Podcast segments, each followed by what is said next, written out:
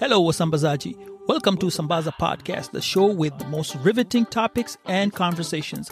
I'm your host, Sambaza. Stay with us till the end for funny bloopers and rapid fire questions. Don't forget to click and subscribe as you can find us on YouTube, Instagram, Twitter, and TikTok as Sambaza Podcast. Did I mention that we are on Apple, Google, Spotify, or wherever you listen to your podcast? With that said, Wasambazaji, let's get this show started. Here we go.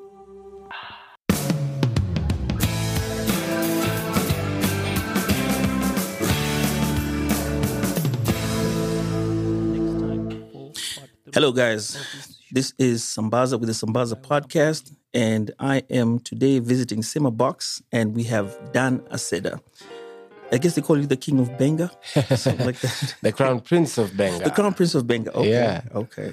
So today we're just gonna, you know, talk about you being a podcaster, or really um, what Sema Box is all about, Mhm. and really just get into what podcasting is in Africa. My first question is, what is Sema Box? Sema Box is, uh, first of all, I'm really glad to be on this podcast. I've been following, I've been listening. It's nice to be on it. Um, thanks for allowing me. I invited myself, kind of, everyone should know, but I'm glad that it was accepted. um, yeah, Sema Box is basically a plug and play facility. We provide people with a space and technical skills to be able to make content more consistently and at a higher technical quality. So we consider ourselves a kind of Uber for podcasting. Uh, you don't have to be an audio engineer or edit. You just come here. We'll do all that for you. Um, we're also this, that's one part of our business. Second part of our business, which we consider to be the most important, is we're a podcast incubator. We are enabling people to try out new ideas, uh, bring them to market. We start to test. So actually, what we try to do here is we help people make the content, try and get community and audience, and hopefully bring you to monetization. Okay. Question is now I'm really curious about podcasting in Africa or in Kenya in general. How do you suggest uh, calling it? Is it an emerging market or is it already a a formal market?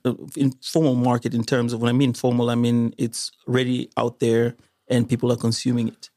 I think we're I think we're still small. We need to be realistic and say, look, this is where we are. We don't have the listener numbers that other markets have. We don't have the producer numbers that other markets have. So we are in the building stage. What I can say quite authoritatively uh, from my experience, having made 700 and something episodes now, Wow. yeah, um, in the last two years, is that the growth for the entire pod- global podcasting market is going to be in Africa. So the stories are going to be fresh from here. The creators are going to be fresh from here.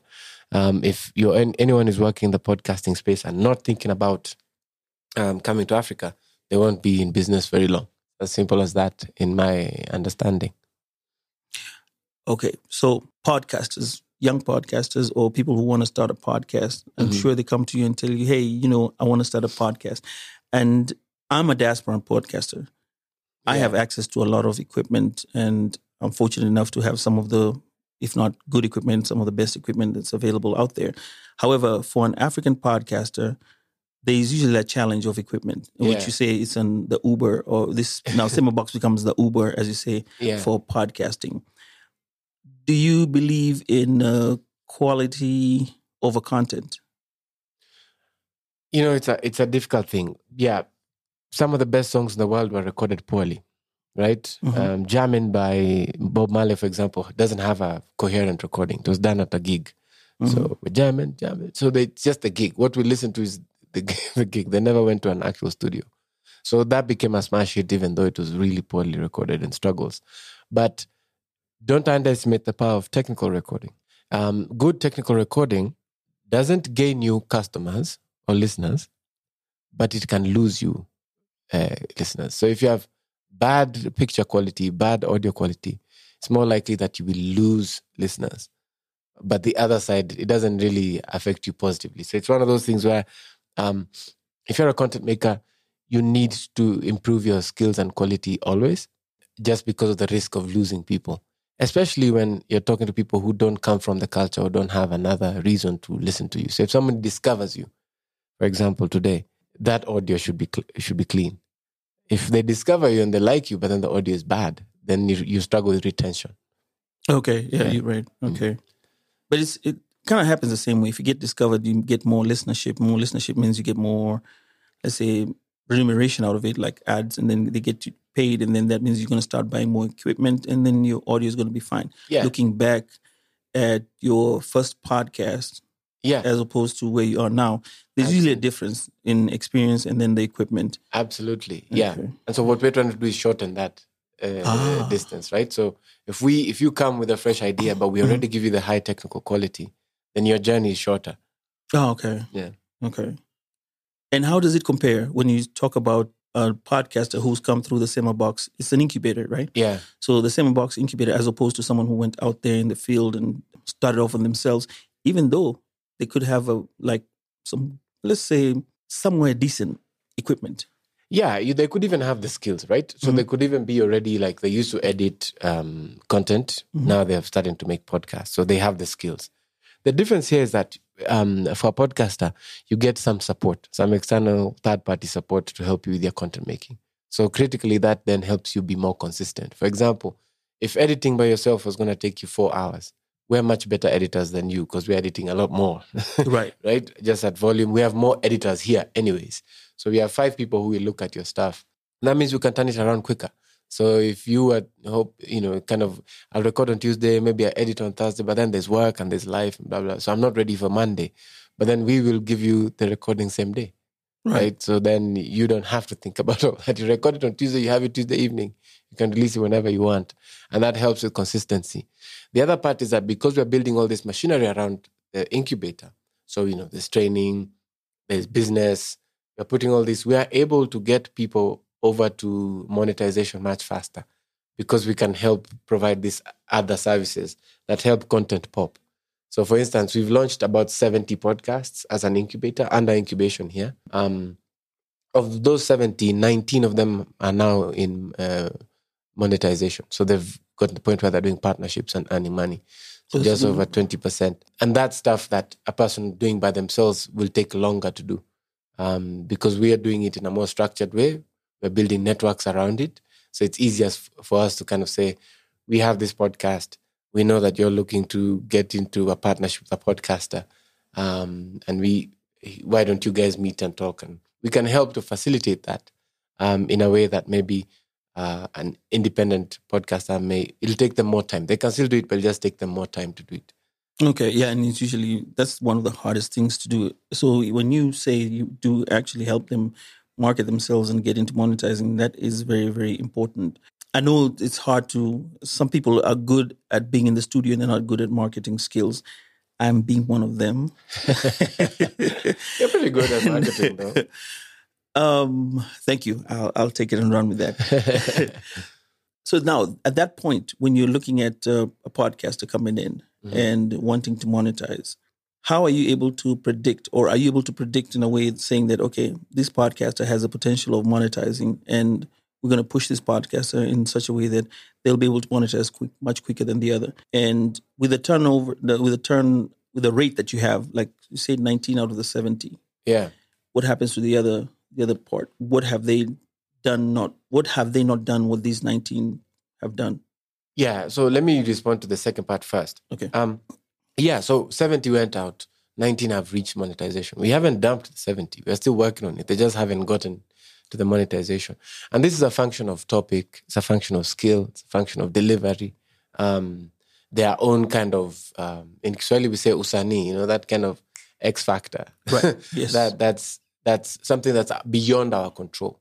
So what we can do is we can do the basics, we can prepare you for it. Um, and then when you get there, it's really up to you. Um, Okay. We can even put you in the room with a potential partner. And then, you know, maybe that's when it falls apart. Yeah, right? These things, it's also kind of luck, I would say, but, you know, being prepared and then getting lucky because you're prepared.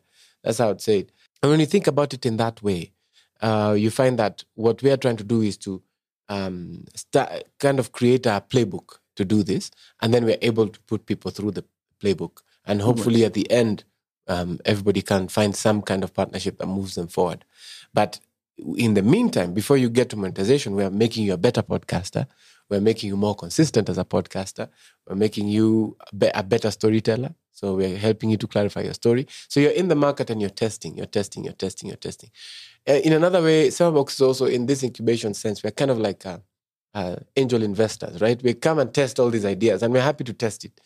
Now, to the, say, to the first part of your question, where you're saying, "Can we predict and how do we predict?" The truth is, we we don't know.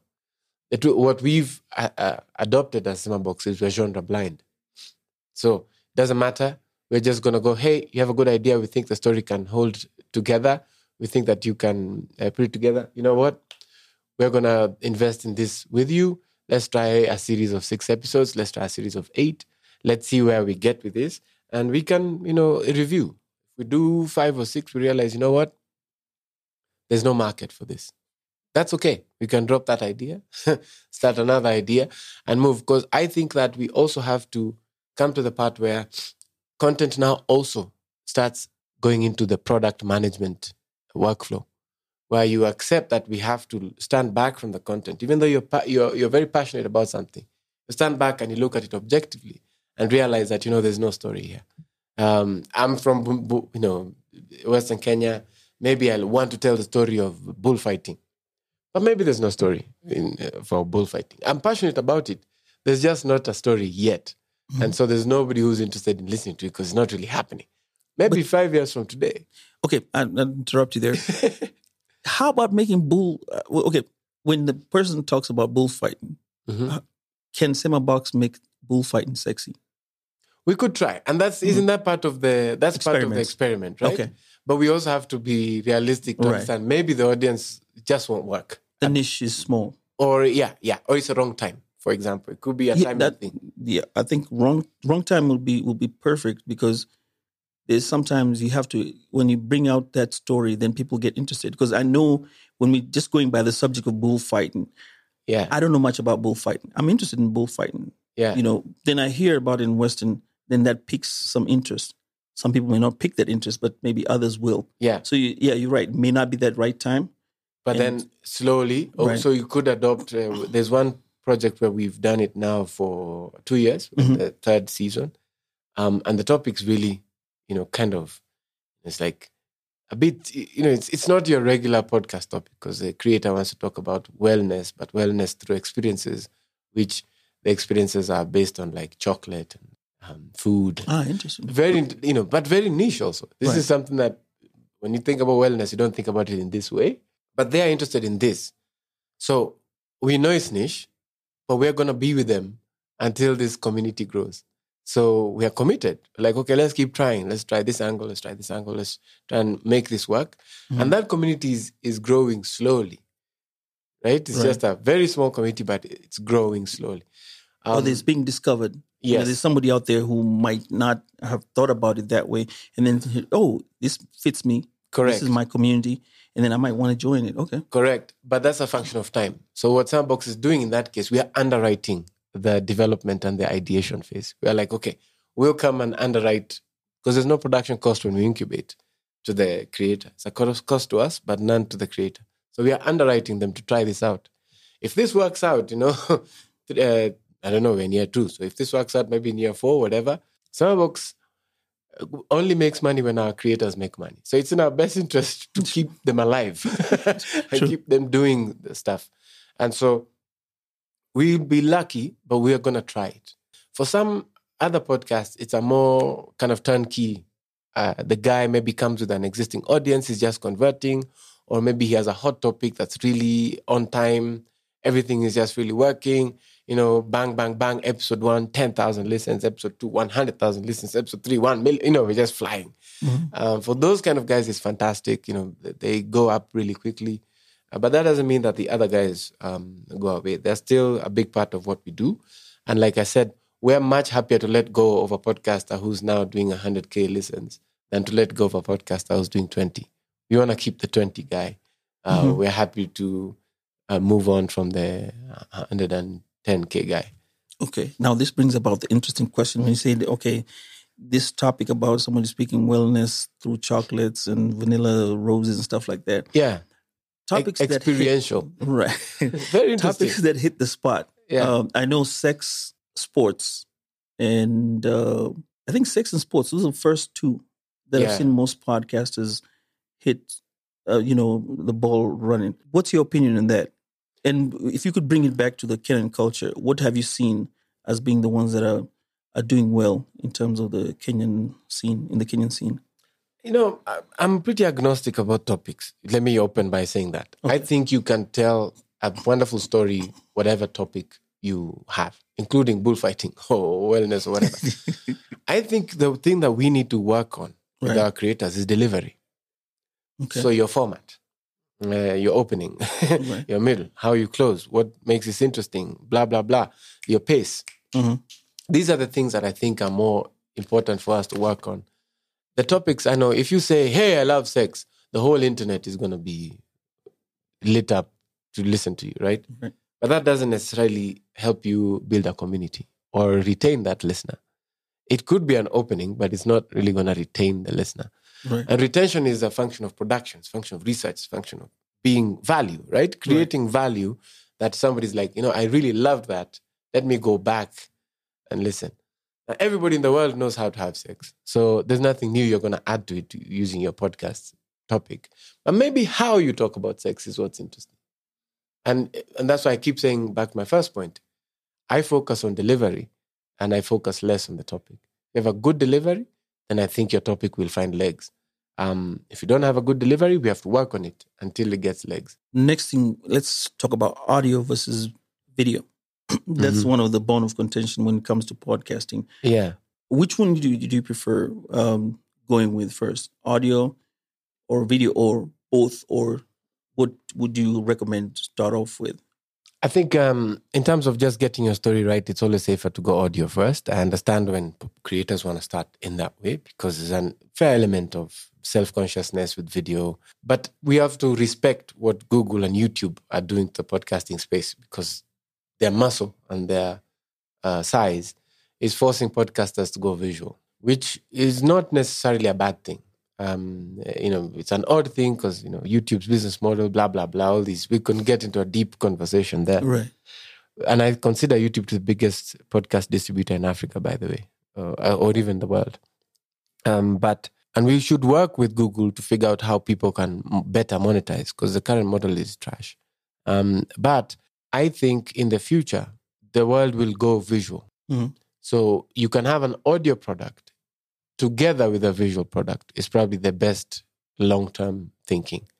So that when I'm sitting at home and I'm kind of washing the dishes or whatever, I can listen to you um, and watch you because I want to see you. I want to get to know you. Remember, it's relationships. People want to, we love Sambaza, so I will listen to his podcast. Right. So we want to see your facial expressions. All these things help us get to know you more.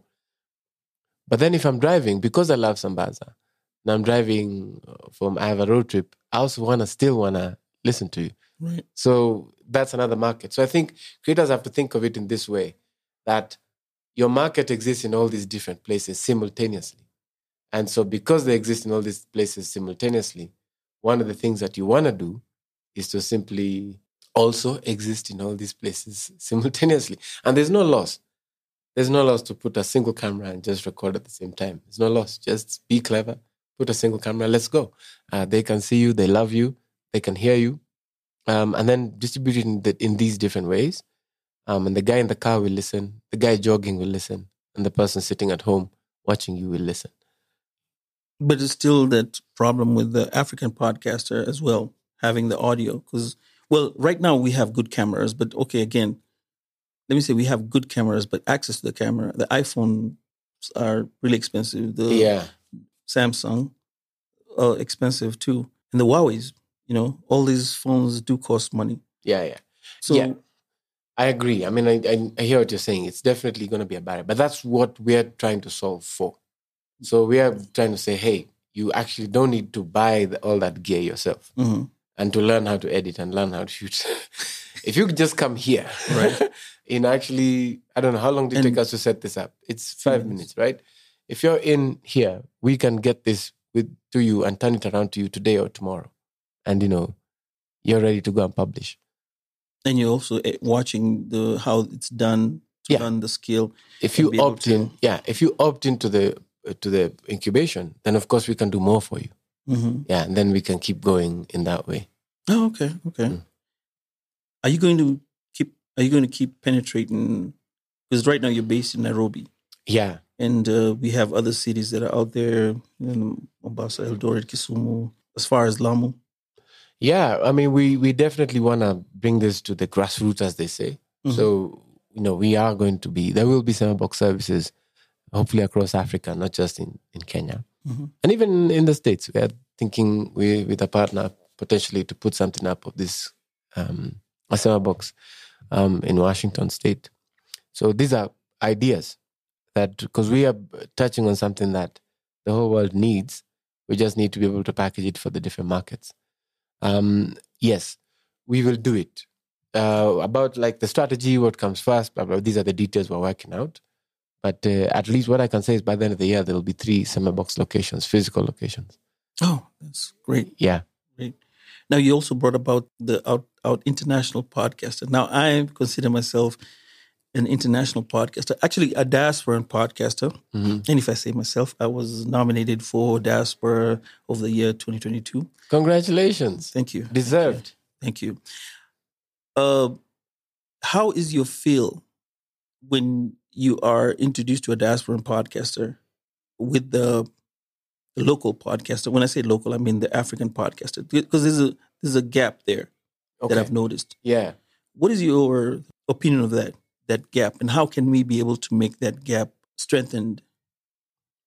Yeah, I, I think it's it's in what we were talking about a little earlier before we started recording. Mhm. Community. We just need to kind of develop more deliberately uh, a sense of community around the work that we do. The truth is, the audiences are, you know, people feel as though the audience is like one that we're kind of competing for. But I feel like the audience is also quite well segmented. The stuff that you talk about on Sambaza is quite different from the stuff that I would talk about on my own podcast. And the person who'd listen to me is more than willing to listen to you as well, right? There's no, I don't see a limitation in that way. I have a thing. Okay, this is. I, I asked somebody who was podcasting, and asked them, what is the difference when you listen to an African podcaster and a Kenyan podcast, like me, for example, talking? I'm not going to say that cat is bad. You know, I have my accent. I already Yeah, picked yeah, up the American, and then said that cat is bad. Yeah. Someone even said that um, our diasporan podcasters speak faster. yes, you so do. so fast that we speak so fast that um, it doesn't become natural or in a way for the Kenyan or African podcaster to listen to you. No, but you, you just you, we all speak fast when we are in making media. If you listen to radio station, even in vernacular radio, they're always like blah, blah, blah, blah, blah, blah, blah, bing. So that's natural. Um, in the creation of content, I think you as you get more content, you get more deliberate about how you deliver, and you deliver in a specific style. I think your stylistic uh, thing will be solved by your audience. If your audience doesn't like your style, change your style. Okay. It's as simple as that. But there really shouldn't be a fight about styles. If you think you have a better style than another person, okay, come in the market and show us. uh, let's just see you do this different style. Um, but then I also want to say that you have an interesting point of view because of where you live and, and how you, uh, because of where you live and, and where you're from and, you know, um, how you, your diaspora experience, right? that's specific and that's unique. I don't have that because I I'm not living as a, in the diaspora, right? So the world needs that point of view. At the same time, the world needs my point of view of a guy building a business in Nairobi that may have interest in the diaspora. So that's another point of view. So these two points of view, they're not in opposition. I think these are points of view that are completely exclusive and they can live. The same listener who wants to listen to the story of Dan Aseda at Sema Box is interested in listening to the story of Sambaza who lives in, in America. I think that's my view of, of it at least. Mhm. And it's not a perishable. Listeners are not a perishable. Uh, they're, not, they're not a perishable product. They are they are here. So our competition should really be in two ways. The point of view that I'm bringing it should be fresh, exciting, interesting, so listener to be interested in, and then the delivery should also be nice. If somebody tells you, "Hey, I think you really speak really fast. We don't get it," then maybe run a survey with your listeners. Do does is there a majority saying you speak very fast? if there is, then you know we could change that. That's a delivery thing. Um, Mhm. We could adjust that. Um, and that's all to do with all the accents. Uh, the truth is, I think people who are listening or interested in listening to you will always look for reasons to listen as opposed to reasons to stop listening. Okay. Yeah. Let me throw you this controversial question. Let's get Uh-oh. controversial here. I've seen musicians hmm um, that have been in the diaspora finding it hard to penetrate back. And you, you being a musician Yeah. with a musician background, you've seen them. So it's so hard to penetrate the African, your local market. I'm going to say, I'm just going to take Kenya for example. Sure. We've seen, you know, it, there's that divide, obviously, Right. and it's actually happening with podcasters, if I may say that, because at times when I sit in conferences and uh, groups with Mhm. podcasters, and this is not Kenya, it also goes to Nigeria and other countries. There's that divide where we are not, um, we are not kind of, we don't know what's going on in the country. We're not uh, good with the current affairs Right. Right. and that's what they feel. And what do you what in your in your opinion? What's your opinion on that? Let, let's start. What's your opinion on that? And is there a result? Is there a resolve to it? Again, that's still going to be your opinion, if we can have any. Yeah, I, I hear what you're saying, and I think it's a it, uh, people feel a huge um, issue here. I want to acknowledge that. Then I want to say this: it's it's it's a storm in a teacup. okay. um, the reason I think it's a storm in a teacup is because I feel that did they go off? Oh, sorry. Let me one sec. Yeah. Okay. So yeah, I, let me just start again. I think it's a storm in a teacup, and the reason I think it's a storm in a key, teacup is that there's some natural rules that the world will kind of live with. If you live in the North Pole with Eskimos, you'll tend to dress like an Eskimo. You'll tend to talk like an Eskimo because Right. that's how Eskimos operate. It's the best way to survive. If you live in the savannah, you'll tend to dress like the people of the savannah. And, you know, you survive there. Your skills are different. I find it difficult or strange when somebody who doesn't come from uh, or doesn't have very good, strong links with a culture tries to speak for that culture or tries to make cultural products around that culture. Cultural appropriation. Not just appropriation, you because you could you could be it could be like me now, um, coming from Western Kenya, right? But not having been there in twenty years, and then still trying to tell that story of the bullfighting. I will have many gaps in my storytelling because I'm not interacting with this thing as much as I need to in order to tell the story well. So naturally, it's better for a person who is interacting with that every day to tell that story. They're to be better at telling that story. They're to have more nuance, they're to have more ethics, you know, because you have relationships that you want to maintain. Um, so they'll just be a better, it'll be a better product. On the other hand, I'm a great uh, ambassador because I come from the culture. I would be a great ambassador for that culture to people who've never experienced this thing. I may not be the expert, but I'm a great ambassador. So I can be like, hey, in Kakamega County, this and this happens, and you know, it's really cool. And this, and then I can say, I know this guy who's called Sambaza who tells these stories, and hears his stuff. I feel that's a better way for us to interact in these things because then you have, I can know Sambaza, Sambaza knows the content, right? And my role can be to put air under your wings. Your role can be to tell the story. And in that way, we are collaborative. For musicians, it's the same. As a musician, there are all these musicians who are in the, the States, um, sometimes even in Europe, they haven't been home in however long. Um, so then they don't have their finger on the pulse of where, and especially if you don't do pop music, pop music changes in six weeks, right? so, so the pulse has changed. So even if you're home for like three weeks or four weeks, maybe six months, by the time you land on the other side, this thing is shifting. Right. So you'll always be behind the ball. But that doesn't mean you can't make good content. You can make good content just from where you are.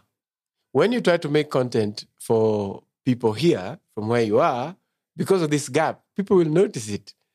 Yes. And that's okay. I think it's okay to say, I don't have my finger on the pulse um, as much as I used to, but I have this product that I'm making that is still as interesting and as good. And there's a culture that has achieved this very well. It's the Congolese and the Malians. Uh, Mali, Mali, Malian musicians have achieved this already. So they live in France, for long periods of time. But you know, there's the fundamentals of the music. They make music that is not pop music in Mali, but it's still very Mali music. You you can't come from anywhere else. Right. Same with the Congolese. Mhm. You find guys who are Felix Ozeko has been in France forever. I don't even remember the last time he was in Kinshasa. Still making music, still touring, still doing his thing. That was Papa Wemba's story. Uh, Koffi Olomide for long. All these guys were over there. But in the meantime, Fally Ipupa, Ferregola, um, Fabregas Noah, all these guys were in Kinshasa coming up, right? So in that way, there was like the diaspora music being made, and it was okay. It's like, oh, okay, cool, we like this sound. But there's a new sound happening at home as well. And when these guys try to compete with that, then they lose because this one is on the pulse.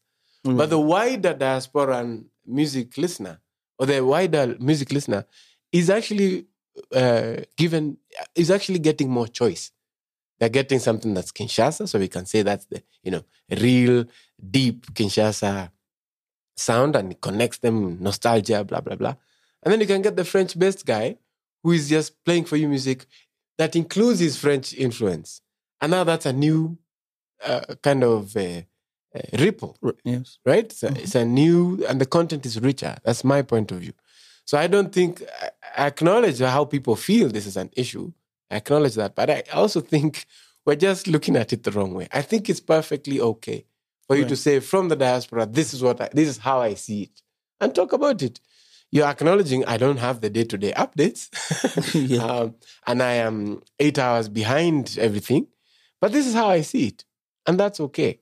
And then the Nairobi guy will say, "Oh, well, I was there in person. This was the blow by blow, and those are two uh, tracks that can can make content that uh, can live together, Okay. and it's not new.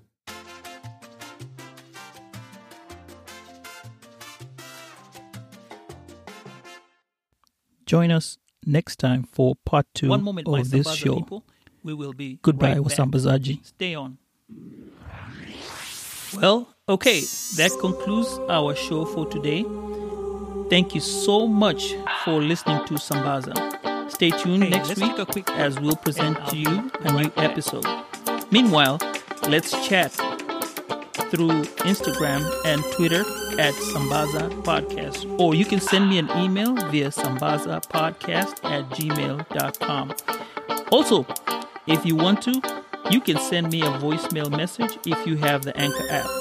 Let's talk and chat. Peace and love, Wasambazaji.